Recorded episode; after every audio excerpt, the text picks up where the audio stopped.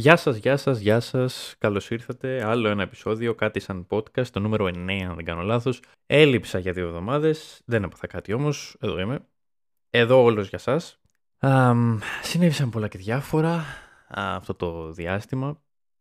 Ξεκίνησαν και οι ζέστες. Νομίζω πλέον μπορούμε να αποχαιρετήσουμε με πολύ μεγάλη λύπη αυτές τις ωραίες καλοκαιρινές βροχές που είχαμε αυτό το διάστημα ε, και όχι την πολύ πολύ ζέστη η οποία έρχεται νομίζω αυτή τη βδομάδα. Σήμερα είναι Δευτέρα που γράφουμε το podcast, εσείς θα το ακούσετε από Τρίτη. Πέμπτη νομίζω θα, θα είναι και το πρώτο σαραντάρι στην Αθήνα και σε όλη την Ελλάδα. Καλή τύχη γενικότερα σε όλους. Αυτό έχω να πω εγώ. Μπαίνουμε στα βαθιά. Ελπίζω να κρατήσει όσο πιο λιγότερο γίνεται ή τέλος πάντων να σπάσει λίγο αυτή η πολύ ζέστη. Αλλά νομίζω θα τα καταφέρουμε στο τέλος. Θα επιβιώσουμε από τη ζέστη, δεν ξέρουμε αν επιβιώσουμε από όλα τα άλλα τα οποία μας α, περιτριγυρίζουν. Σε κάθε περίπτωση σας παρακολουθώ πολύ τον τελευταίο καιρό στα social. Όλους σας. Όλοι έχετε πάει κάπου. Αυτό είναι το στάνταρ. Ή είστε κάπου αυτή τη στιγμή. Καλά κάνετε. Ε, και να πω την αλήθεια ότι με τραβήξατε και εμένα χωρίς να θέλω πάντα έτσι. Εγώ δεν ήθελα, επίτηδες το, το κάνατε εσείς, με αναγκάσατε να κλείσω κι εγώ διακοπές. Έτσι. Αυτή, αυτή είναι η πραγματικότητα. Ε, γιατί σας έβλεπα κάθε μέρα, ο ένας από εδώ, ο άλλος από εκεί, ο ένας στη μια χώρα, ο άλλος στην Ισπανία, ο άλλος στην Αγγλία, ο άλλος σε νησιά του Αιγαίου κλπ. κλπ. Και μπήκα κι εγώ στον πειρασμό, τον οποίο έχω πάντα, να ψάχνω συνεχώς. Δεν βρήκα κάτι σπουδαίο για Ελλάδα. Δεν νομίζω ότι άξιζε να δώσω τόσα λεφτά για να πάω δύο μέρες σε κάποιο νησί του, του Αιγαίου, στις Κυκλάδες ή οπουδήποτε αλλού. Ήταν πραγματικά πάρα πάρα πολύ ακριβά όλα. Και ψάχνοντας τέλος πάντων πτήσεις στο εξωτερικό και ξενοδοχεία κλπ. Ένα συνδυασμό. Βρήκα κάτι το οποίο ήταν το πιο οικονομικό αλλά πολύ καλή επιλογή ταυτόχρονα. Έπαιξε ρόλο και φυσικά το οικονομικό, αλλά ε, προφανώς είναι μια χώρα ε, την οποία ήθελα να πάω. Μιλάω για την Λιθουανία και το Βίλνιους, ε, για το οποίο έκλεισε εισιτήρια στις αρχές του Αυγούστου. Ξαναλέω, δεν ήθελα, εσείς με πείσατε και αναγκάστηκα να το κάνω. Όπως αναγκάστηκε και ο Πρωθυπουργός μας, ο Κυριάκος Μητσοτάκης, να πάρει τα 8.500 χιλιάρικα επιχορήγηση ε, για, την, για την προηγούμενη χρονιά, για το 2020 και το 2021, πριν από δύο χρόνια δηλαδή, για τις καταστροφές στην Κρήτη τότε με τις βροχές κλπ. Διότι τα ελαιόδεντρα του Πρωθυπουργού είχαν πρόβλημα, υπέστησαν ζημιές και φυσικά δεν ήθελε, αλλά αναγκάστηκε, όπως εγώ αναγκάστηκα να πάω ταξίδι, επειδή εσείς με αναγκάσατε, μου βάλατε στο μυαλό αυτό και αναγκάστηκα να κλείσω εισιτήρια, έτσι και αυτός αναγκάστηκε από το κράτος, το οποίο τον έπαιρνε συνεχώς τηλέφωνο, τον ενοχλούσε, πάρε τα λεφτά, δεν γίνεται, πρέπει να στα δώσουμε και δεν γίνεται να πει όχι κλπ. Ενώ σε άλλες περιπτώσεις ξέρουμε τι σημαίνει, τέλος πάντων, τα πήρε τα λεφτά. Ο Κυριάκος αναγκαστικά δεν ήθελε, το πάλεψε κι αυτός, αλλά είχε την ίδια κατάληξη με μένα, έπεσε θύμα. Και μιας και ξεκίνησα με αυτά, και πήγαμε κατευθείαν στα ευχάριστα πράγματα. Ευχάριστα, βέβαια είναι ευχάριστα βασικά για, το, για τον ίδιο τον Πρωθυπουργό. Ευχάριστο ήταν 8.500 τώρα, μια χαρά νομίζω για οποιονδήποτε. Βγήκαν χθες κάτι στοιχεία από την Eurostat έτσι, τα οποία έχουν πολύ ενδιαφέρον νομίζω. Θα τα πούμε. Ε, είμαστε η μοναδική χώρα στην Ευρώπη που πρωταγωνιστούμε σε αυτό, είμαστε το νούμερο ένα, δεν υπάρχει άλλο που να μας πλησιάζει καν και θα καταλάβετε γιατί μιλάω. σύμφωνα με τα στοιχεία λοιπόν της Eurostat για το 2020, εκεί όπου θυμίζω τα ενίκια δεν είχαν φτάσει στο σημείο που είναι αυτή τη στιγμή, ούτε οι λογαριασμοί της ΔΕΗ, ούτε όλα τα έξοδα που έχει ένα νοικοκυριό. Άρα λοιπόν μιλάμε για μια περίοδο σχετικά χαλάρωσης αυτών των εξόδων. Φανταστείτε τι συμβαίνει τώρα, έτσι. Αλλά διαβάζουμε τα συγκεκριμένα στοιχεία του 2020.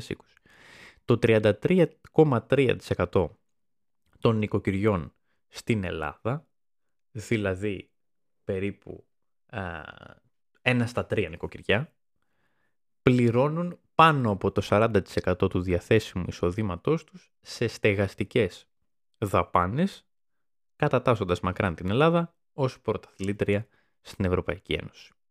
Άρα λοιπόν, ένα στους τρεις Έλληνες, μία στις τρεις οικογένειες, δίνει το 40% τουλάχιστον από τα 1000 ευρώ τα 400 για έξοδα στεγαστικά, μιλάμε δηλαδή για το νίκιο, μιλάμε για ρεύματα, νερά κλπ. κλπ, κλπ. Δεύτερη στην κατάταξη είναι η Βουλγαρία. Και κοντά είναι και η Τουρκία και κοντά είναι και η Ελβετία από ό,τι βλέπω εδώ στο, στο χάρτη. Αλλά καμία σχέση και θα καταλάβετε. Η Βουλγαρία λοιπόν είναι δεύτερη με 14,4 με το 14,4 των οικογενειών λίγο παραπάνω δηλαδή από 1 στα 10, ας πούμε 2 στα 10 νοικοκυριά, τα οποία πληρώνουν για αυτές τις δαπάνες, τις ίδιες δαπάνες, άνω των 40% του διαθέσιμου εισοδήματος και πάλι. Άρα λοιπόν στην Ελλάδα μιλάμε για το 33,3%, στην Βουλγαρία μιλάμε για το 14,4%. Και αυτή είναι δεύτερη, έτσι φανταστείτε τι συμβαίνει πολύ πολύ πιο κάτω. Σε χώρες όπως η Γαλλία, σε χώρες όπως η Ισπανία, η Ιταλία κλπ. Αλλά ε, ας πούμε ότι δεν έχει νόημα να μιλάμε για αυτές τις πολύ μεγάλες οικονομίες οι οποίες δεν συγκρίνονται μαζί μας σε κανένα επίπεδο. Αλλά η αλήθεια είναι ότι το ίδιο ισχύει και για τη Βόρεια Μακεδονία, το ίδιο ισχύει και για τη Ρουμανία, α, λίγο πιο πάνω, πολύ βασικά πιο κάτω. είναι η Σλοβακία, η Βοσνία, από ό,τι βλέπω εδώ, η Πολωνία, η, η Σλοβενία. Μιλάμε για χώρες οι οποίες είναι παρόμοιας δύναμης οικονομικής ας πούμε με τη δική μας που πολλές φορές είμαστε πολύ πιο μεγάλη δύναμη από αυτές που αναφέρω. Μιλάμε για πολύ πιο μικρές χώρες. με λίγα λόγια όμως ο μέσος όρος των οικογενειών στην Ευρώπη που πληρώνουν αυτές τις δαπάνες σχετικά με το εισόδημά τους πάντα είναι το 7,8%. 7,8%. Εμείς 33,3%. Επίσης λέει κάτι άλλο η έρευνα, το οποίο είναι επίσης κομβικό και πολύ σημαντικό. Μιλάμε για τη στέγαση και πάλι. Πάλι με τα στοιχεία του 2020, το ποσοστό των νοικοκυριών που νοικιάζουν κατοικίες στην Ελλάδα που πληρώνει πάνω από το 44% του διεθνέσιμου εισοδήματος, εκτινάσεται στο 79,2%. Δηλαδή,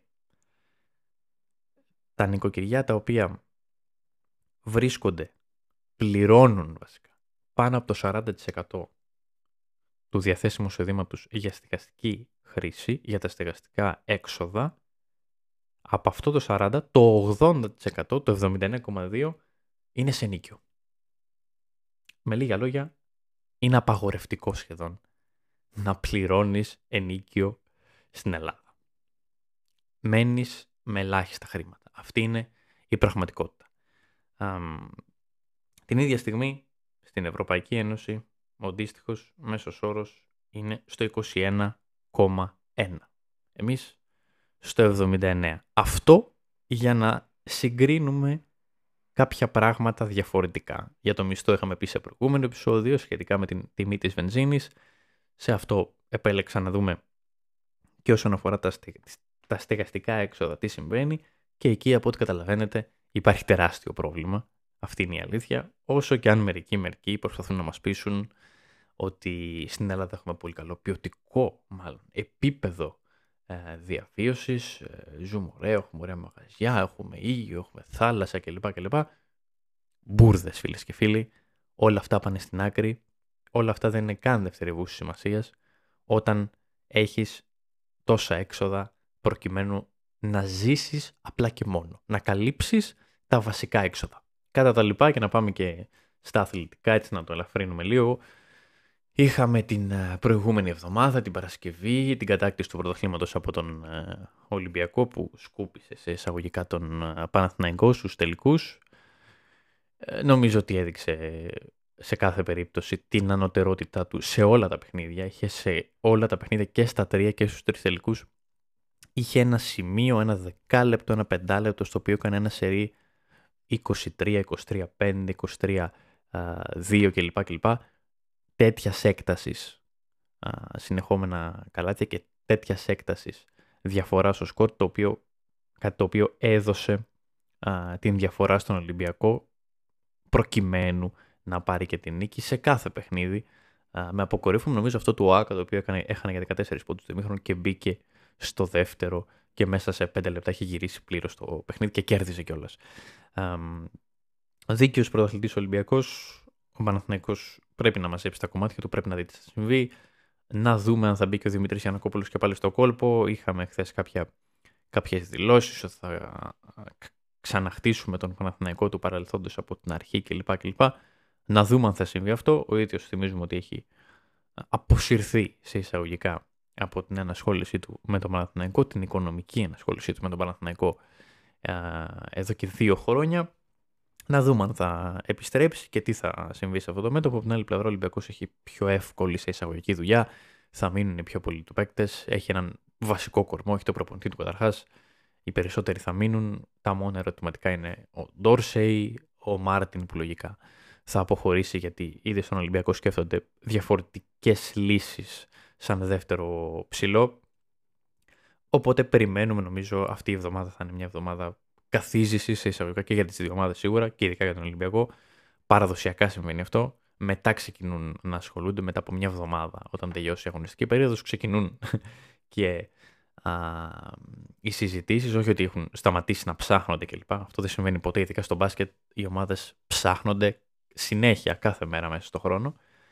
Οπότε περιμένουμε και εκεί τις μεταγραφικές ε, εξελίξεις, όπως και στο ποδόσφαιρο, στην ίδια φάση είμαστε, εκεί πέρα είναι πιο ενεργά ας πούμε τα μέτωπα, οι ομάδες κινούνται πιο γρήγορα, έχουν κάνει αρκετές κινήσεις, δεν υπάρχει λόγος νομίζω να τις αναφέρουμε αυτή τη στιγμή. Το μόνο ας πούμε μπαμ που έχει γίνει μέχρι στιγμής είναι αυτό του Ολυμπιακού με τον Βρσάλικο, ο οποίος ο Ολυμπιακός έχει συμφωνήσει προφορικά με τον Κροάτι, δεξιό μπακ, 30 χρονών, σε πολύ καλή ηλικία, πάρα πολύ έμπειρος, επίπεδο Champions League, τελικούς κλπ. κλπ. με την Ατλέτικο Μαδρίτης.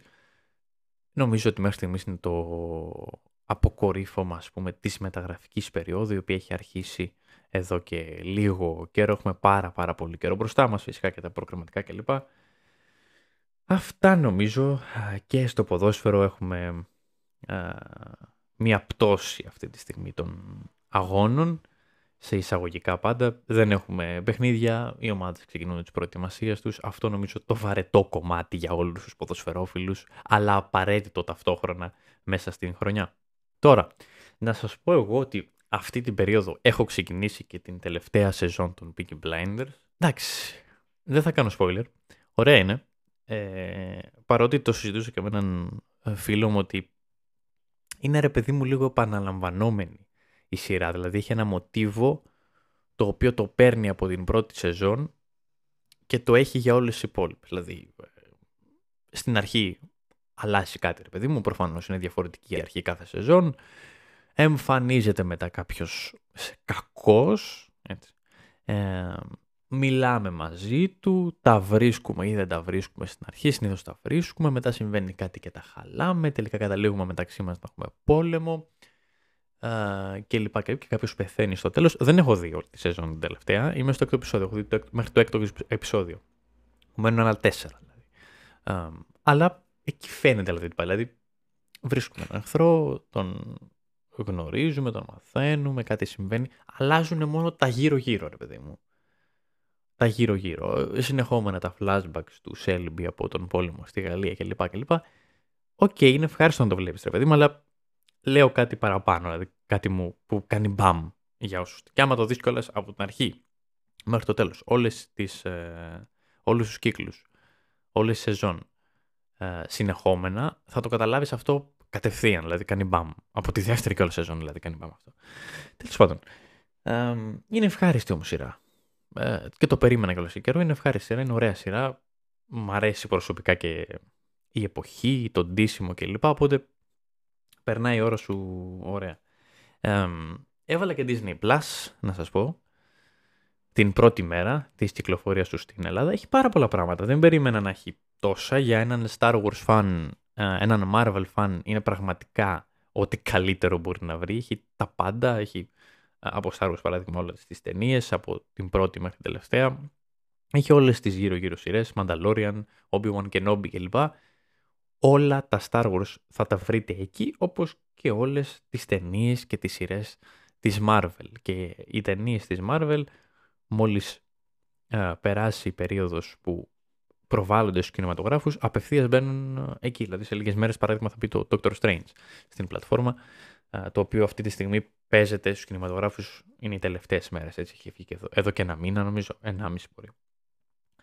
Ωραίο και αυτό, ωραία υπηρεσία, 9 ευρώ νομίζω κάνει το μήνα και έχεις και δυνατότητα για 6 διαφορετικά προφίλ.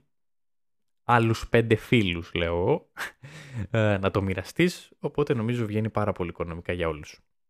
Κατά τα άλλα, τι σας απασχολεί άλλο; Η τιμή της βενζίνης. OK, okay, τα έχουμε πει. Πλέον φτάνει και στο λεκανοπέδιο τα 2,5 ευρώ. Καλά πάμε.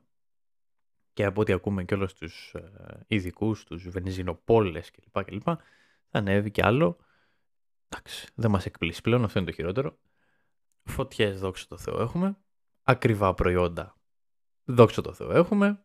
Όλα καλά κατά τα άλλα. Η ποιότητα ζωής στην Ελλάδα είναι καταπληκτική. Πραγματικά είναι προτείνω σε όλους. Αν μας ακούτε και από το εξωτερικό, γιατί είχα δει κιόλας ότι ένας μας ακούει από την Αγγλία και ένας από τη Βραζιλία σε ένα επεισόδιο. Τι να σας πω. Να πούμε ότι είμαστε διεθνείς; Όχι, τώρα με δύο άτομα, εντάξει δεν είμαστε ακριβώς. αλλά αυτοί οι άνθρωποι νομίζω μπορούν εύκολα, ειδικά της Αγγλίας, γιατί στη Βραζιλία μα, μάλλον πάνω κάτω τα ίδια προβλήματα φαντάζομαι. Θα έχουμε μπορεί να είναι και χειρότερα εκεί πέρα, να πω, δεν ξέρω. Αλλά στην Αγγλία νομίζω εκεί κι αν είναι χάλια, σας προτείνω, σου προτείνω πραγματικά φίλε μου εσύ που έχεις ακούσει τρία επεισόδια και είσαι από την Αγγλία, να πάρεις το αεροπλάνο, να έρθεις στην Αθήνα, στην Ελλάδα αλλά να μην φύγεις ποτέ. Να μείνεις εδώ γιατί έχουμε πολύ καλή ποιότητα, έχουμε ήλιο, έχουμε θάλασσα. Πώς τα λέγε ο πρωθυπουργός σε κάτι νέο που είχε συναντήσει. Δεν έχει σημασία το χρήμα. Ωραία. Τι να το κάνεις, μετά από κάποια στιγμή το βαριέσαι. Δεν μπορείς να το φας, δεν μπορείς να. Ε, πολλά, πολλά. Είναι άχρηστο τέλος πάντων. Αλλά άμα δεν το έχεις, έχεις πολλά προβλήματα. Θα πω εγώ, γιατί αυτό που λένε όλοι το, το χρήμα δεν φταίνει την ευτυχία κλπ. Νομίζω ότι αυτό το λένε οι φτωχοί συνήθως. Αυτοί που δεν έχουν πολλά λεφτά. Το χρήμα σε κάθε περίπτωση δεν φέρνει δυστυχία. Αυτό είναι το μόνο σίγουρο. Τέλος πάντων, ε, μεγάλη κουβέντα αυτή. Εγώ αυτά είχα να σας πω και αυτή τη βδομάδα. Ευχαριστώ πάρα πολύ που ακούσατε το επεισόδιο, που μείνατε μέχρι εδώ και ακόμα με ακούτε και με ανέχεστε. Μέχρι την επόμενη εβδομάδα, μέχρι το επόμενο επεισόδιο την άλλη Τρίτη, καλή συνέχεια σε όλους.